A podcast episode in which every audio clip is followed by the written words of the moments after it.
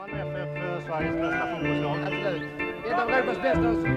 Vad är det som eh, gör det? Varför är de bättre än andra lag? Jämnheten i materialet. De har 25 stycken fullgoda spelare, nästan Europaklass allihopa.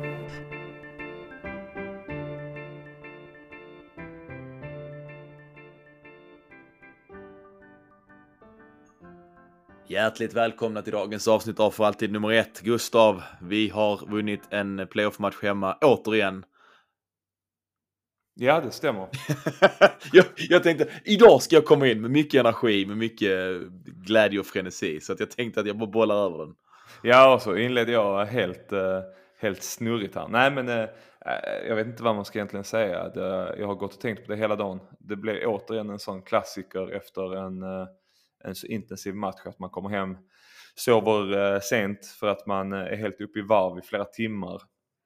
Och sen så här dagen efter så spenderar man hela morgonen mer eller mindre med att läsa och titta på klipp och hela balletten. Så att, eh, det är verkligen en otrolig, otrolig känsla man gick in i den här dagen med.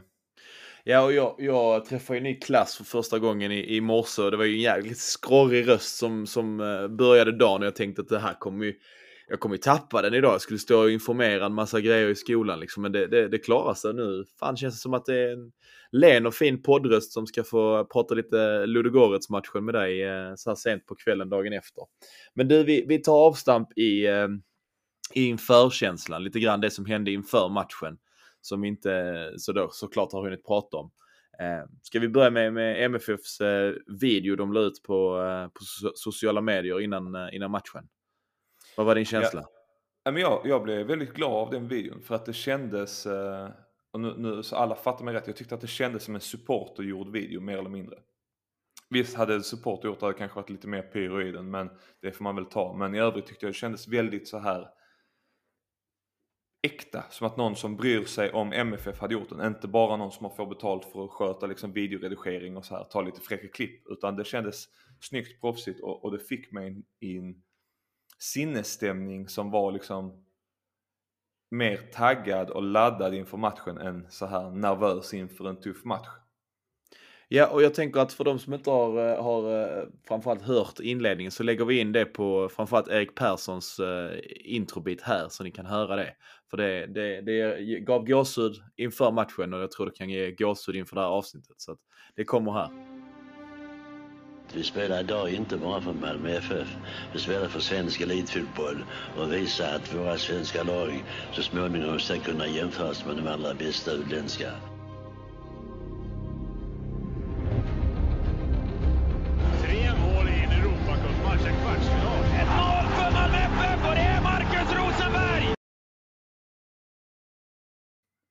Ja, men som sagt, nej, alltså det, det, det var ett extremt bra klipp och det, det, jag tror det gjorde rätt mycket med folk eh, med just den videon. Som, som du säger var väldigt välgjord och eh, prickade rätt, eh, rätt känslo, eh, känslomässigt eh, hos oss supportrar. Ehm, och det, jag vet inte, det tog man väl med sig när man liksom var på väg till matchen och jag vet att du, jag, jag hann inte till, till bussmottagningen, men jag vet att du var på bussmottagningen. Och, ehm, men jag hade känslan liksom på Möllan innan att, att fan det här kan bli fint, alltså det kan bli bra igen. Va, hur, var, hur var det vid bussmottagningen? Berätta. Nej men först var det väldigt så, jag var lite jag var nästan mer nervös, äh, eller jag var inte mer nervös för bussmottagningen, men jag var lite nervös för bussmottagningen för att det kan alltid bli liksom att det är det sprids i en väldigt liten grupp och man tror att man bara sprider det inom Twitter-sfären eller att det kommer vara så här, Supras kommer vara där och tio till liksom. Eh, så att jag tänkte så, fan bara det inte blir liksom att vi står 50 pers där. För då kommer det vara ganska, ganska B liksom. Men det slutade ju med att det var enorm uppslutning och ett jättebra tryck och en, en bussmottagning som jag inte... Jag kan inte komma på när vi har haft det, om vi har haft det i Malmö tidigare liksom. Det var eh, sammantaget bara perfekt, perfekt start på, på matchdagen liksom. Eh, eller perfekt här start matchdagen är det ju inte eftersom klockan var sju. Men perfekt uppladdning så två timmar innan match. Man kom verkligen in i stämningen eh, och, och, ja, och får se pyro igen helt plötsligt efter Ja vad kan det vara? 2019 nästan. Eh, det gör ju också någonting med en, hela den sinnesstämning man kommer i där, in i på grund av det. Så att, eh, stor, stort cred för de som styrde upp det och alla som var där. Uh, och nu blir man ju nästan lite så, jag vill ha fler och fler bussmottagningar. Jag vill ha en bussmottagning varje dag. Ja men och jag sa ju det till dig, jag sa det halvt på, halvt på eh, skoj och halvt på allvar. Eh, att det hade ju varit mäktigt med, med en eh, bussmottagning, eller en buss, eh, vad ska man säga, kortege med, med supportrar ut från Malmö nu inför mötet med, med Ludogorets. Men vi får väl se vad som, vad som kan hända där. Det kanske blir lite för, för mycket inflation i, i bussmottagningen om man hela tiden bara börjar göra det på allt liksom. Men någonstans eh, någonstans hade det varit fett med, med liksom något form av avsked från, eh, från hela vägen ut från Malmö. Det behöver inte vara eh, någon form av samman, samman eh, orkestrerad grej, utan det kan ju vara att man bara får reda på när bussen går, sen så går man ut och ställer sig vid vägen eh, där man tror, där, där bussen kommer att köra liksom. Men, eh, men eh, det kanske är alldeles för svår, svårstyrt så här på, det lär vara typ på morgonen de åker iväg och så, så att det kanske är svårare att styra. Men det, det blev inte för långt De, alltså vad gjorde ni? Gick ni in på stadion direkt de flesta eller de som hade biljetter eller hur, hur, eh, hur blev det där? Du, alla gick ju sen bort och liksom till eh, där spelarna går in till omklädningsrummen och så vidare. Och sen så var det några som gick till, till Eriks, jag bland annat. Och sen så var det ju såklart några som gick in på stadion. Men man kände ju av hela stämningen där att det var ju samma människor man hade stått bredvid på, på bussmottagningen som kom till Eriks eller som man sen mött inne på stadion. Så att det var ju en, äh, det var kul att se. För det, det, det jag sa det till, eh, till Kalle, min polare, när vi körde in eh, till, mot stadion att efter bussmottagningen skulle man ju gjort så som, som bland annat då, ja ni vet det ligger mig nära om hjärtat, men Ajax, jag tror många har sett det klippet under bron när de samlas inför sina, sina stormatcher liksom på eh, Stadiontorget. Och så kört en trumma liksom ut mot Eriks uteserveringen och samlats där ute. Sen är det ju en pandemi så att det kanske är, är, tufft att göra det, men det kan ju vara, det kan vara någonting vi kan ha i åtanke i supporterleden att man kanske skulle kunna ladda upp där, för då kan ju alla sektioner, för nu blir det också så att som du som, ja men det feta i de här matcherna har ju varit att folk har spridits ut på, på hela stadion. Och man har sett men läktarprofiler på hela arenan liksom. Och så fort jag gled upp på min sektion igår så stod ju Viktor från NL-podden bara typ två, två eh, platser bort liksom. Så det var ganska kärt återseende. Det var länge sedan vi sågs. Så att det var skitkul. Men, men eh, till, till framtida tankar ska vi kanske ta med oss och skicka budskapet att eh, någon form av supportersamling på Stadiontorget och sen så trycka sånger där liksom och sen går alla in på sina sektioner.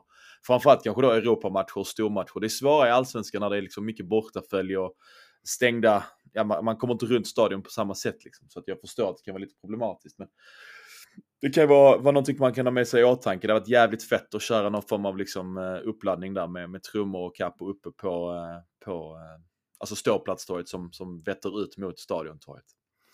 Det kan ju bli rätt viktigt sen också när det är ja, men 22 000 på de här matcherna. För att då kommer det verkligen vara att folk går till sina, sina egna sektioner och så sätter man sig där och gör sig bekväm för att det är ändå en, en halvtimme kvar till matchstart. Så sätter man sig och bekväm och istället så samlas man så många som möjligt och drar det här trycket så att alla liksom varvar igång hela tiden. Ja, och någonstans att man bibehåller för att jag sa det också till Kalle på vägen in liksom att fan bara folk inte har druckit för många öl. Du vet när det är två timmar senare så, så man vet ju själv, alltså nu, jag jobbade fram till liksom halv sju, det var därför jag inte hann till bussmottagningen. Men jag menar, folk som då har varit lediga börjat öla vid fem, ja i vanliga fall hinner du ett par bira och sen så är det match vid sju. Men, men det märktes ingenting och det var väldigt bra och skönt ändå att vi klarade av det för att ofta är ju ändå vår vår supporterscen tyvärr lite för glada i alkoholen emellanåt och, och framförallt kanske bortamatcher. Så att skönt ändå att visa att vi kan, eh, är kapabla och även spela klockan nio. Vi har också vunnit SM-guld precis som Bosse Larsson och Christer och alla de här. Gustav, innan, eh, innan vi bara tar eh, själva läktarmatchen och, och stämningen på stadion. Vad, vad var känslan inför, inför matchen och just stämningen på stadion? Alltså, min känsla inför var väl lite konstig för att egentligen den senaste, senaste veckan har jag gått och varit nervös inför matchen för att jag har känt att, ja men i och med att det är en så extremt viktig match så är det klart att man är nervös. Men väl nu på matchdagen så, så kände jag mig först lite lugnare. Eh, och det här låter kanske väldigt konstigt för många men det jag alltså, i slutändan var kanske mest nervös för var, var eh, att jag tog eh, andra sprutan där på förmiddagen. Så att jag var nästan mer nervös för att jag skulle, skulle få feber, för att eh, ja, det har man ju hört om folk som får, att man skulle bli kass och hitan och ditan och sånt. Eh, och, och det slutade med att så här, det var det jag gick och tänkte på mycket, att jag skulle liksom hålla mig frisk, jag skulle orka, jag skulle inte stå där på läktaren och börja må dåligt och sånt. Så att någonstans så, så jag vet inte, på något sätt känner jag mig, känner jag mig trygg i MFF på hemmaplan. Eh, vilket sen Tony Ernst bland annat har skrivit ut på Twitter att det finns en anledning till att man gör det. Eh, så att jag var inte så extremt nervös faktiskt när det väl kom till kritan och, och handlade om matchen. Hur kände, hur kände du själv? Nej men jag, som jag sa innan, jag, jag slutade extremt sent igår. Det var en kick-off för de, den nya klassen liksom. Så att jag hann aldrig ens tänka och reflektera utan du vet, det gick i ett och, och hela liksom jobbdagen var, var extremt annorlunda där också. Så att tankarna liksom skönt nog var någon annanstans. Så att, så att den, den, oron jag fick och den oron jag hade handlade just om alltså läktarmatchen. Eh, lite det jag sa innan att, att det var klockan nio match, det här med med bussmottagningen, liksom kommer, vad, kommer, vad händer med folk? Kommer, kommer liksom folk bli helt sega därefter, sätta sig på stadion och vänta och sånt? Och när man då kom in med 20 minuter kvar till, till match så var det ju extremt lojt och extremt dåligt tryck. Eh, mot Rangers så, så tror jag var inne ungefär samma tid på stadion. Då, då kändes det mycket mer pulserande redan från start och liksom att fan vad jobbigt det kommer vara för Rangers att spela här. Men jag hade inte den känslan mot, för, för då Ludogorets del att de tyckte det var jobbigt utan det liksom det var ganska så, så slappt. Men sen så fort inmarschen var igång eller den här CL-himlen som överhuvudtaget inte existerade i min, eh, i, i min eller på mina trumhinnor. Utan det var bara liksom, jag hörde bara något annat liksom. Då, då, då kände jag att, att det här är lugnt som du säger, att, att det här löser vi. Fan vad bra vi är typ. Eh, och sen är första halvlek rent läktarmässigt helt formidabel. Det finns ju inte en, finns ju inte någonting att klaga på. De malde sånger, de kördes länge. Eh, det var högt, fick med hela stadion på, på, på de flesta liksom och det var, ja, det var imponerande. 27an ska ha en eloge, ståplats, alla andra sektioner, men det, det, ja, det var riktigt, riktigt bra. Eh, och apropå lyfta sektioner så tycker jag faktiskt att det är kul att se, se och faktiskt höra så mycket liv från, eh, från södra också. Jag vet inte hur många det var men det såg ut som att det var ett, ja men en, en större grupp som stod där och liksom drog eh, ja, men både hån till motståndare och sånt under matchens gång. Så att det är kul att se livet där. Det var något tillfälle vi vinner en hörna i andra halvlek. Eh, om det till och med kan ha varit den som, eh, ja skitsamma. Där, där man liksom, de står för, för sången. De tar över och det trycket som bildas där nere, de som är närmst spelet, tar över hela, hela stadion. Och det är imponerande att se faktiskt. Ja men och, och, det som jag gillar också som du säger, för att eh, stå uppe på sydvästra liksom övre etage eh, och se, ser ju väldigt, väldigt bra där ut över hela stadion och alla sektioner. Man såg liksom folk på långsidan på, jag tror det var lågplatser där det var liksom någon ja, men äldre man som ja, jag aldrig har sett som någon, inte var någon läktarprofil i mina, eller så här gammal läktarprofil i mina ögon. Som bara stod och manade på helt maniskt eh, hela matchen igenom. Och sen som jag sa innan också det här att att det var folk man kände igen från både ståplats och sjungande sektioner och så som var överallt, vilket jag tror någonstans gynnar det liksom. För att eh, det hade aldrig gått annars om det hade varit så att säga vanlig, vanlig publik eh, och få det, den bra spridningen på sång liksom. Eh, en sak som jag kan tycka är lite tråkig, eh, om vi ska ge någon form av känga till, till gårdagen, det, det är avsaknaden på liksom hängflaggor och banderoller. Det är jävligt enkelt. Där, där går att hänga, tror jag, överallt. Jag vet inte om man får hänga över den övre fonden på, eh, på eller på, från, från övre etage överallt. Eh, för det var ju Champions League liksom logga på, på halva. Men, men lik förbannat så, så gör det jävligt mycket med när man ser liksom feta gamla banderoller som hänger på, på nedre etage. Där, eh, där vi borde utnyttjat all maximal yta som finns och det är inte så jävla svårt liksom. Nu har jag bara en Rosenberg hängflagga och den får hänga med på matcherna liksom för att han är en legendar. Men, men eh, fan måla lite flaggor, hängflaggor och ta med liksom. Det, det, det, finns nästan alltid plats för dem någonstans på stadion. Så, eh, så blir det ännu bättre liksom. För vi måste utvecklas också. Vi kan inte stå stilla i, i, eh, i utvecklingen.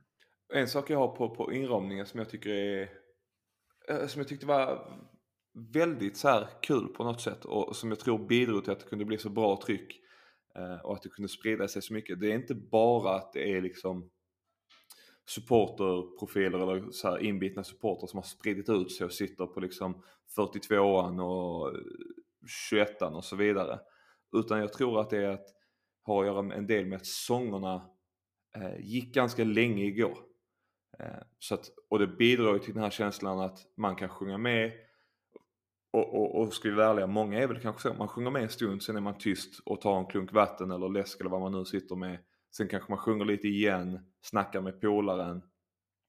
Och på det sättet blir det ju lättare för dem att det inte är ny ramsa, ny ramsa, ny ramsa. Utan att de kan jacka in när de känner för det i samma ramsa. Eh, för det skapar också en trygghet hos, hos de som kanske inte är lika, vad ska man säga, vana eller inbitna eller aktiva. Liksom. Ja men precis, och som du säger så är det ju så att, att så tycker jag det ska vara i alla fall. Jag tror många håller med mig att, att det som händer på planen, det, det speglar liksom läktarinsatsen. Så att om en sång är igång som du säger och vi maler den och den bara fortsätter rätt länge. Och när det då, vi får en hörna eller det blir liksom ett domslut med oss, eh, då ökar ju ofta sången för att folk helt plötsligt ställer sig upp från kanske då har suttit ner och vilat en, en minut eller två. Eller vad det nu kan vara, man snackat med polaren, sagt något. Då tar alla i igen och då, då får du en ljudtopp. Um, så det är också, också så jävla bra poäng Gustav. Åh jävlar. Vi gör allt för psyke. Men med det sagt, när vi pratat inramning, känslor inför, ska vi, ska vi kanske ta oss till, till matchen uh, och prata om det spelmässiga, för det har vi väl också att beta av en del på, tänker jag. Ska vi trycka in Jon Dahl Tomassons intervju här eller? Alltså det kan vi faktiskt lika bra göra för det har med inramningen att göra. Eh, och det är jäkligt kul eh, att se en tränare som står helt öppet i, i eh, jag antar att det är från Simors sändning för det står Sportkanalen uppe i, uppe i hörnet. Eh, som står och pratar om stödet på läktaren. Först säger han att här, det var 6000 pers på, på läktaren lite drygt. Men emellanåt lät det som 60 000. Och visst det är klart man kan väl säga publikfrieri och hela biten där men han har ju en poäng. Vi har varit inne på att det var ett enormt tryck så att han ljuger liksom inte. Eh, men det som, som gjorde mig lite extra glad är att han faktiskt pratar om bussmottagningen. Att han säger att det var ett enormt eh, fint mottagande med rök, med fyrverkerier och med pyro. Eh, öppet. Och inget så här, han gör inte en jättestor grej av det och han spelar inte heller ner det och säger att det var så här ett fint mottagande bara.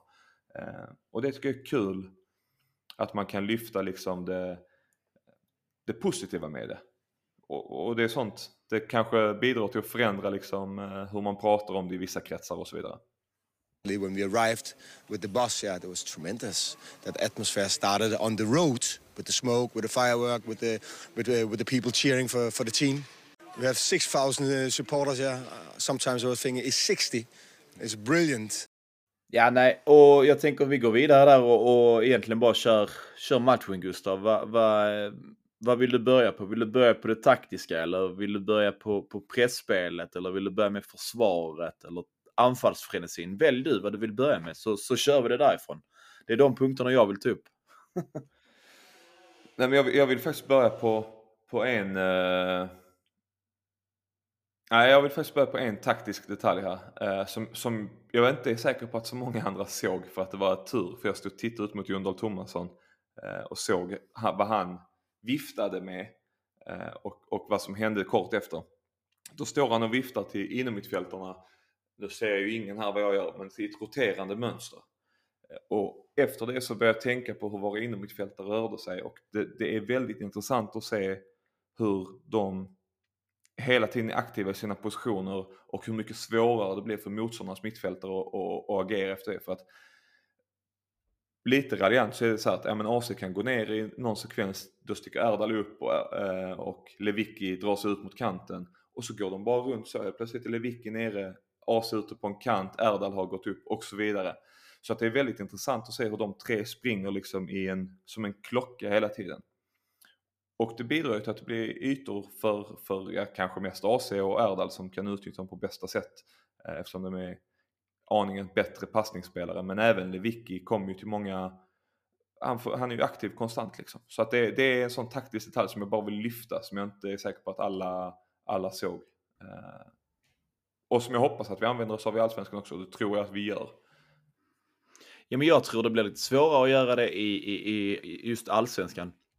På grund av att du inte har täckningen på kanterna med de här wingbacksen eller vad vi ska kalla dem, liksom Rex och Berget som ligger så pass brett och då en trea som, som, som någonstans både täcker upp, täcker upp eh, den här mittfältsrotationen som kan ske, men även att, att de tre mittbackarna, alla tre är rätt skickliga ändå på, på uppspelen. Eh, framförallt Moisander och Lasse Nilsen gör det extremt bra eh, så länge de är inne. Och även Erik Larsson tycker jag kommer in och gör det bra. Eh, därefter när, när det bytet sker. Men, men annars har du ju en jättebra poäng. Det är jättefint att se när man, när man ser det. Liksom. Och efter du skrev det så kollade jag faktiskt lite grann på, på reprisen och det är, det är rätt fina rörelsescheman emellanåt och det är rätt svårläst som du säger. Så att, äh, det är fantastiskt. Och när vi ändå är inne på liksom det taktiska så tycker jag, precis som Jonas Thomasson också säger i intervjun, så, så pressspelet är ju, är, ju, är ju otroligt bra emellanåt. Alltså vi, vi sätter dem, alltså de, deras målvakt ska ha en eloge för att han är bra på fötterna. Eh, men han får ju emellanåt alltså, sätta alltså, långbollar när han inte tror att han ska behöva göra det för att pressen sitter stenhårt och, och bra. Liksom. Så att, nej, som han säger, det är nästan en eh, perfekt match eller vad det är. Eh, det, det går inte att göra det bättre om man, om man hade gjort två mål till. Då hade det varit svårt att trumfa det.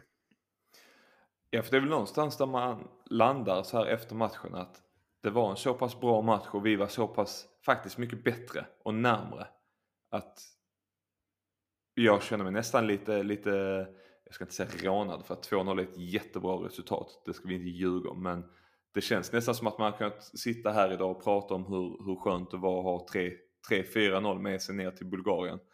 Eh, men så är ju tyvärr inte fallet för att det var ja, men skott i stolpen och en eh, situation med, med Rex. Eh, där han kanske... Ja, vad gör han där? Alltså vi står ju precis där och jag tror min tolkning är att han vill gå efter det 100% målet. För passar han Colak då är det 100% mål och går passningen fram så är det 100% mål. Istället, så min, min bild av det är att han bara ska dra en, en tåfis med vänstran eller högran eller vilket som nu kommer snabbast. Och då är det fortfarande mål 90% av gångerna. Så att jag tror han är lite för osjälvisk, lite för säker. Eh, tyvärr. För att det är ett så superläge, det är en superpassning av Erdal också. Jag stod liksom i andra, på andra sidan ju, så jag, jag såg inte, utan det såg bara så, det såg ut som att det liksom blev kortslutning i hjärnan, att han tänkte en sak och gjorde en annan och sen så gjorde han det första fast halvdant. Men, men äh, vi, ska inte, vi ska inte hålla på och gnälla på Sören Rex, för han var eminent i, i framförallt försvarsarbetet. Så, ja, jag tänker inte lyfta någon mer, jag har redan nämnt, äh, nämnt hela försvarslinjen egentligen, men jag tycker någonstans att Frans Brorsson ska ha Alltså Lasse Nilsson var, var fantastiskt bra, men jag tycker Frans Brorsson, framförallt i det, i det bytet han behöver göra från högersidan till vänstersidan, som en ögerfotad mittback. Det är inte helt lätt. Sen, sen har han ju kanske någon en lite så felpass kanske och någon enstaka situation som inte är hundraprocentig. Men jag tycker det är någonting man måste lyfta. Alltså för det, man vet själv att det är fan inte lätt att bli, bli eh, runtflyttad när matchen har börjat. Eh, nu har jag förvisso kanske bara spelat division 5 och det var svårt. Men, men eh, nej, på den nivån, i den matchen med den digniteten eh, och sen inte, inte göra något, något större misstag är, är bra jobbat Frans. Ja men också det att han kommer in och, och har ju faktiskt inte spelat i Allsvenskan på jag vet inte hur länge. Eh, det är också imponerande att han kommer in och, och är så pass trygg matchen igenom och liksom tajmar dueller på ett, på ett bra sätt för det mesta. Man har en sån klassisk Frans Brorsson-duell som, som är förevigad på internet nu. Eh, du menar då men, när han flyger ut ur bilden? Ja, när han... Äh, sam, jag kan känna lite så, varför skickar de inte in läkare direkt? För att han låg helt orörlig i liksom 30 sekunder. Så att antingen så är han ju inte så allvarligt skadad eller så får vi kanske ta in läkarvård för att man ligger, han låg helt stilla. Eh, men jag tänkte säga det, Patrik Andersson skrev det här på Twitter så jag skäl den rakt av faktiskt. Och det är ju väldigt kul att ingen hade ju trott att vi skulle ställa upp med en trebackslinje i Champions League playoff med Frans Brorsson, Lasse Nielsen och Erik Larsson. Om du frågade dem för, för ett år sedan eller ett halvår sedan så hade ju inte det varit go-to trebackslinjen. Så att det är väl lite kul, det är väl lite cred till alla de tre också att de ställer upp och, och gör det så stabilt som de faktiskt gör det. Och sen eh, målet måste vi väl prata om. Jag vet att du, du har en liten inflik på, på just den korta hörnan, eh, Gustav. Ja, det är eh, precis när, eh, när eh, AC ställer upp för att ta hörnan Och precis när han slår bollen snett bakåt till, till Lewicki så skriker Anders Boberg som jag var på matchen med, skriker ah för helvete, inte korta hörnor. Eh, och eh, två, tre sekunder senare så är bollen i nät och, och ja, Anders i min famn. Så att det, det, är lite så. Det kanske var timing, karma eller jinx eller vad man kallar det. Eh, men det är verkligen perfekt att skrika det innan den, innan ja, hörnan har avslutats. Ja, så mer korta hörnor. Vi fortsätter förespråka det i, i podden. Vi har ju något avsnitt för några, några månader sedan, höll jag säga, som, som förespråkar korta hörnor. Um, och sen, jag tänker matchen, jag har bara en sista punkt Gustav, jag vet, inte om du har något annat mer, men, men alltså anfallsfrenesin, det här, framförallt det läget när AC drar den i stolpen, herre min gud vad det är vackert. Det går liksom, det går snabbt, det är tempofyllt, det är, det är ehm, fantasifullt och det är, nej, det, det, det, alltså man blir så stolt över att tillhöra den här föreningen. Ehm, och faktiskt kunna sitta här och säga att man är en del av den för att man är medlem i föreningen. Eh, och nu bara kom det till mig att, att när jag gick upp för trapporna på det, tornet på, på Södra, då kommer ju hela damlaget till den andra trappan eh, upp och sätter sig på södra läktaren och, och ser matchen ihop. Liksom. Så att, äh, du vet, äh, mäktig stund äh, igår. Ähm, och se det här Malmö FF. Och, och anfallsfrenesin, jag menar, Colak kan, han kanske inte gjorde sin absolut bästa match i Malmö FF, men han tog jobbet för laget och, och eh, vi vinner ju ihop och förlorar ihop. Så att, så att ingen nämnd, ingen glömd denna gången heller. Eh, och det, jag sa det också i bilen hem igår, att, att hur fan kan man spela bättre och bättre i ett Europaspel där det borde bli svårare och svårare lag, eller där det blir svårare och svårare lag på vägen det är ju någonstans en, en, en enorm styrka och det vi ska lyfta fram eh, när vi pratar om det i så här efterhand. Liksom. Ja, alltså det är väl det som är det mest imponerande med, med, med MFF och kanske, jag vet inte om det är en effekt av rutinen vi har lagt till oss eller om det är en effekt av liksom mentaliteten som kom med, med Åge och Mackan och så vidare. Men om man tittar på, på de andra på konkurrenterna eh, eller de andra svenska lagen i Europaspelet så ser man ju en, en stor skillnad.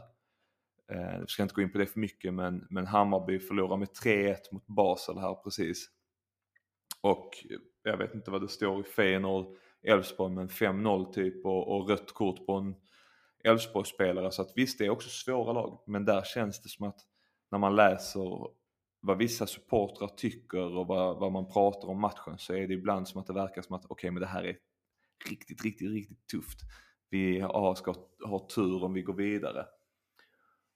Och där känner jag att MFF, vi är på helt andra sidan. Vi går ut i Champions League playoff och gör en sån dundermatch där man känner att så här, den här nivån är inte för svår för oss. Det här är liksom, visst, vi, vi kan missa Champions League något, något år eh, genom att förlora en kvalmatch men vi, till, vi hör ju hemma på den här nivån. Det är inte mycket annat att säga.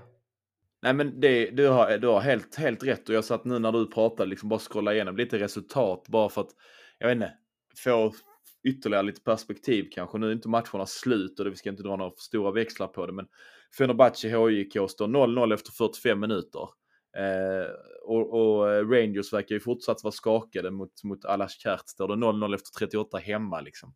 Så att det är, alltså Malmö FF är, eh, är något unikt. Det vill jag ju slå fast och eh, att vi får vara en del av det och vi får stå på stadion eh, som en av de 5500 privileg privi privilegierade skulle jag säga. Eh, känns ju bara så här dagen efter fantastiskt. Eller privilegierade kanske. Eller privilegierade. ja, nej men man ska inte ta ut saker i förskott heller för att vi vet inte hur det slutar nere i Bulgarien. Men det, man kan oavsett vara, vara väldigt ja, som du var inne på tidigare, man kan vara väldigt stolt över det här MFF som vi är en del av. Eh, och samtidigt måste vi känna att vi måste fortsätta dra det här nu. Det är liksom inte bara playoff-matcherna som är viktiga. Utan vi måste fortsätta stötta laget så mycket vi kan var vi än är eh, i varje match. För att det här är liksom inte någonting som magiskt händer. Och det är väl det som kanske är fint när det är 5 500 på, på, på läktaren. Där alla har inställningen att nu, nu ska vi göra allt vi kan den mentaliteten måste ju smitta av sig till, när vi är 10 000 eller 15 000 eller 20 000. När vi möter eh, Riga eller när vi möter eh, Degerfors. Det är, en, det är en mentalitetsfråga som måste leva kvar i oss nästa år och, och om fem år. Liksom. Ja, för att, för att någonstans måste vi komma till, till, till hela liksom kärn, kärnfrågan med, eh, med det här att, att stödet ofta är bättre i Europa än vad det är i allsvenskan. Det är ju de allsvenska matcherna och allsvensk serieseger och SM-guld som bäddar för att vi kan ha de här stunderna. Jag menar, börjar vi prenumerera på SM-guldet på riktigt, så som andra ligors toppnationer gör, där, där vi borde vara, eh, eftersom att vi ekonomiskt är starkare och, och nu även truppmässigt har ja, men outstanding trupp före alla andra liksom. Så, så, så måste vi ju liksom ta Degerfors på lördag på allvar. Eh, även om jag tyvärr tror det kan se lite likadant ut som mot Göteborg. Eh, kanske inte att vi förlorar, men du vet så. Att det, det finns inte riktigt samma frenesi från, inte läktarhåll heller, men inte heller från, eh, från spelarna på plan. Men jag skulle också bara säga det, Ann, eh, som du inledde den här sista liksom, sägningen med att, alltså, även om det inte är avgjort så har vi ju liksom gjort det vi kan. Supportrarna.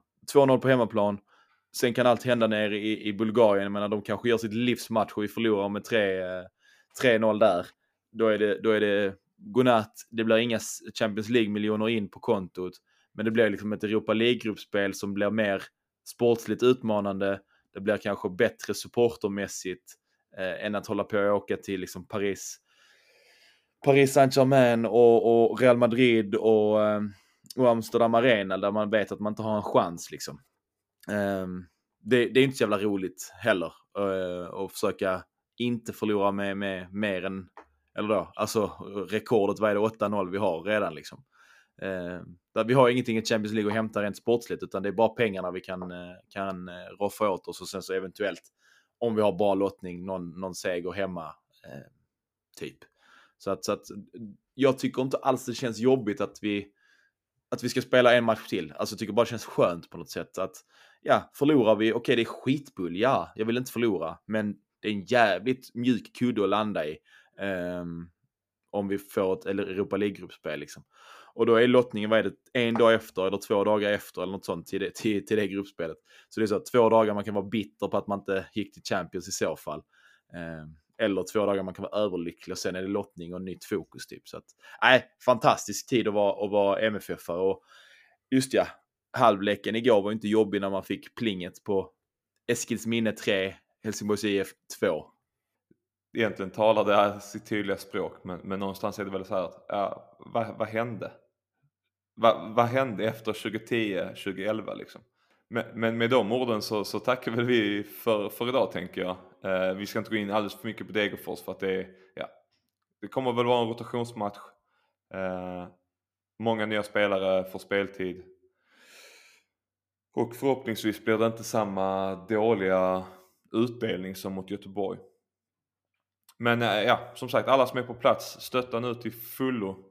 Eh, för att visa att vi inte bara visa att vi inte bara dyker upp när det är Champions League liksom.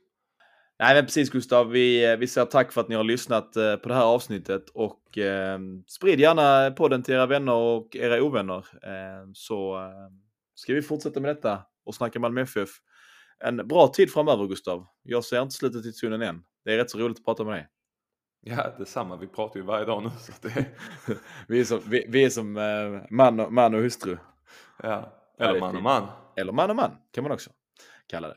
Nej, men det är fint Gustav. Vi, vi hörs helt enkelt. Ska du på matchen mot Degerfors? Det ska jag. En helt ny uh, upplevelse för mig faktiskt. Jag ska sitta lågt. Det är... Ja, blir spännande. Ska du ta på dig en sån rockarjävel som Gustav Dahlin hade på sig? Ja, ja, det blir väl något sånt. Jag vet inte om man får se ut i lågt. Det är väl klädkod. Ja, annars kan du glida in på supporthuset och köpa den nya feta tishan så kan du ha den i logen. Det ska jag fan göra. Gör det.